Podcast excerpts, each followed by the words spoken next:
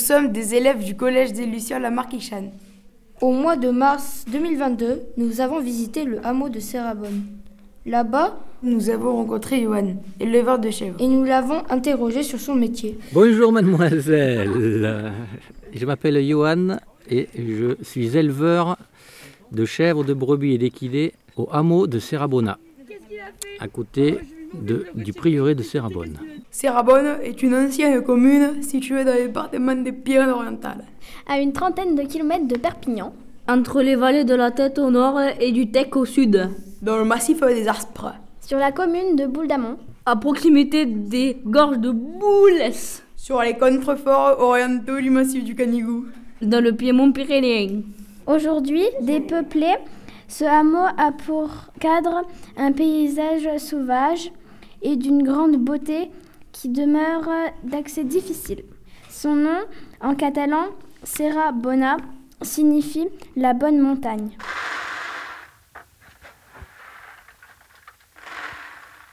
Habitez-vous ici? Je, je n'habite pas ici. Mais on est deux associés, il y a toujours quelqu'un qui s'occupe en tant qu'éleveur et qui est toujours présent pour les chèvres. Combien de temps faites-vous euh, ce travail? Ouais, Ça fait dix, un peu plus de dix ans que je suis ici.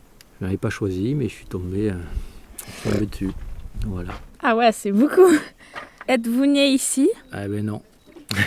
je suis pas né ici. Savoir que le territoire du, euh, du prieuré de Serrabonne, ce sont des territoires très rudes, non circulables.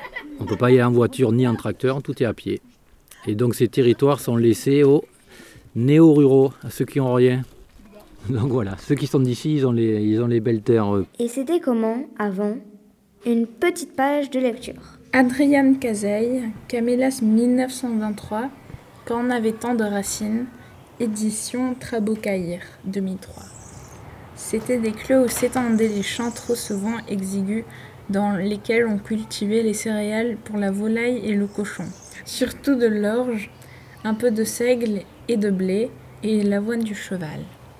On y cultivait aussi du maïs et quelquefois des rangées de haricots rustiques à petits grains, des pois chiches qui se passaient d'arrosage et des lupins qu'on revendait pour leur fourrage vert aux agriculteurs de la plaine.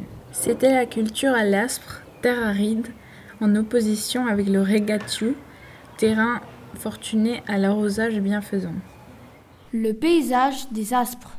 Aspre signifie âpre, pauvre, aride en catalan. C'est un paysage très boisé, couvert de chênes lièges, de chênes verts et de maquis.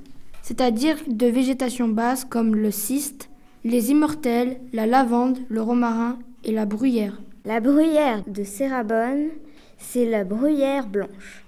C'est un type de bruyère qui pousse dans un climat méditerranéen. Et du coup, c'est la bruyère blanche parce qu'elle fait des, des, fleurs blanches. Son nom scientifique, c'est euh, Erica arborea. La racine a été utilisée pour faire des pipes. Et tellement, enfin, je sais pas, mais c'était tellement pas rare, mais il n'y en avait pas partout.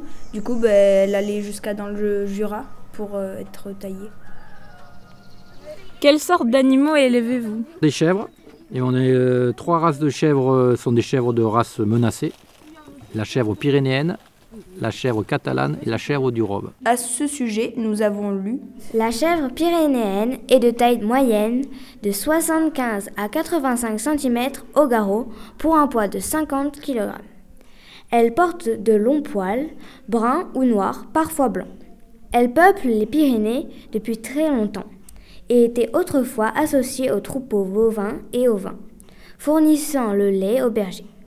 Avec la modernisation de l'élevage, elle a failli disparaître dans la seconde moitié du XXe siècle. La chèvre du Rove est une race caprine française originaire des Bouches-du-Rhône. Sa robe est de couleurs variées, généralement marron avec des taches blanches ou noires. Elle est particulièrement reconnaissable à ses cornes de section triangulaire et torsadées. La chèvre du Rove a manqué de disparaître, mais des efforts de conservation ont permis aux effectifs d'augmenter à nouveau. La chèvre catalane existe depuis longtemps dans le Roussillon, mais elle a été absorbée progressivement par des races plus productives, l'alpine et la sahanène, la mettant en danger de disparition. La chèvre catalane possède des cornes portées très en arrière et un pelage court acajou. Ces nuances de couleurs vont du chocolat au marron plus clair et quelques taches blanches limitées peuvent être observées. Les pattes sont longues et fines, bien adaptées au terrain accidenté. Combien d'animaux avez-vous en tout? Eh bien, comme j'ai dit tout à l'heure, des chèvres, des brebis, locales aussi, les rouges du Roussillon, et puis deux équidés, euh, un âne et un cheval. Alors, j'ai actuellement, nous avons à peu près 55 chèvres adultes, une trentaine de chevrettes, euh, 5 brebis, 4 agneaux et deux équidés. Quoi. Et normalement, nous, nous aimerions monter jusqu'à 150 bêtes pour nettoyer le territoire. Parce que le but d'un éleveur est de, surtout dans ces zones-là, est de nettoyer le territoire pour les incendies notamment. Tu peux m'expliquer? Ben, c'est pour manger euh, toute la végétation euh, sèche et pour pas que le feu vienne brûler tout. Pour nettoyer la forêt. Et aussi pour produire des, euh, de l'alimentaire local. En l'occurrence, ici, on ne fait pas de fromage, mais on fait de la viande. On, dit du chevreau à viande.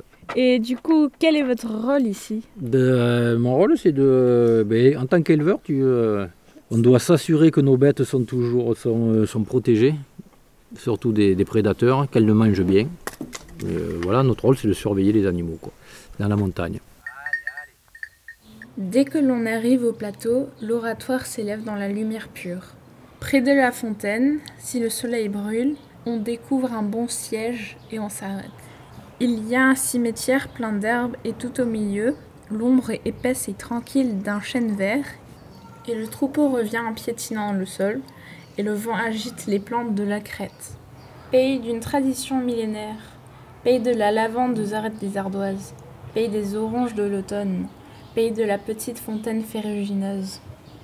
Joseph Sébastien Ponce, Canta Perdio, 1925.